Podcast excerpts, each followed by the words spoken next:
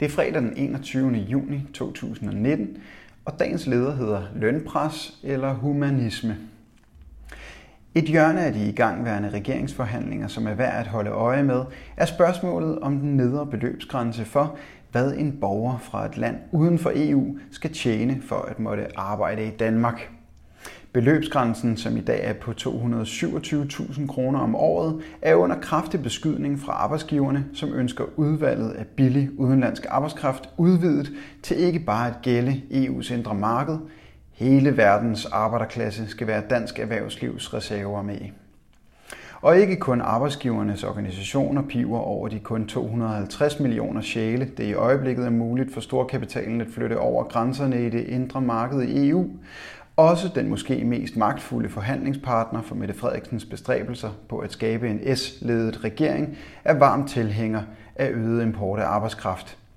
Radikale Venstre, som ellers fremstår som humanistiske borgerlige, har utrolig travlt med at tale arbejdsgivernes sag. Det er på trods af, at 220.000 udenlandske statsborgere sidste år arbejdede i Danmark. Imens går både nye og gamle danskere arbejdsløse på latterligt lave ydelser.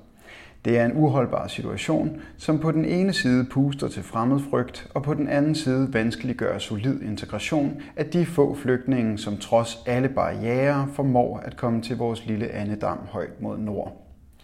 På flugt fra deres hjemland på grund af massiv fattigdom, katastrofer eller krige, forfølgelse og konflikter. Det er logik for burhøns, at et større udbud af arbejdskraft vil føre til lavere priser på arbejdskraft. Det er også logik, at jo flere arbejdere arbejdsgiver har i reserve, des mere kan han tillade sig, før man som ansat tør sige fra. Det er altså helt logisk at slutte, at jo større udbuddet af arbejdskraft bliver, des mere råt bliver arbejdsmarkedet. En sænkning af beløbsgrænsen vil derfor presse især faglærte og ufaglærte, som allerede i dag er presset af et frit fælles arbejdsmarked i 28 lande. Fortsætter det pres, vil frygten for morgendagen og vreden over forholdene også stige. En frygt og vrede, som kun sjældent formås kanaliseret ud mod de egentlige bagmænd, arbejdsgiverne. Danmark er en særdeles aktiv imperialistisk magt, som ikke går af vejen for at bidrage til krig, død og udplyndring rundt om i verden. Det ville, ikke mindst set i det lys, klæde Danmark at tage et større ansvar for verdens massive flygtningestrømme. Hensynet til dansk storkapital skal ikke overskygge hensynet til menneskeliv, men sådan er det i dag – mens vi tvangsudviser mennesker i nød, importerer danske virksomhedsejere udenlandske arbejdere som aldrig før.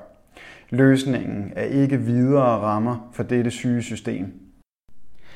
Det er bydende nødvendigt, at vægten skiftes, så de, der har brug for en sikker havn, prioriteres over kapitalejernes hunger efter at splitte europæiske familier og sprede dem ud over hele kontinentet i jagten på den maksimale profit.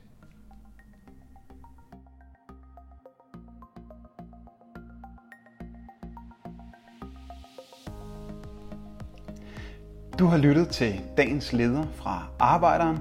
Abonner på vores podcast på iTunes, eller hvor du ellers hører dine podcasts.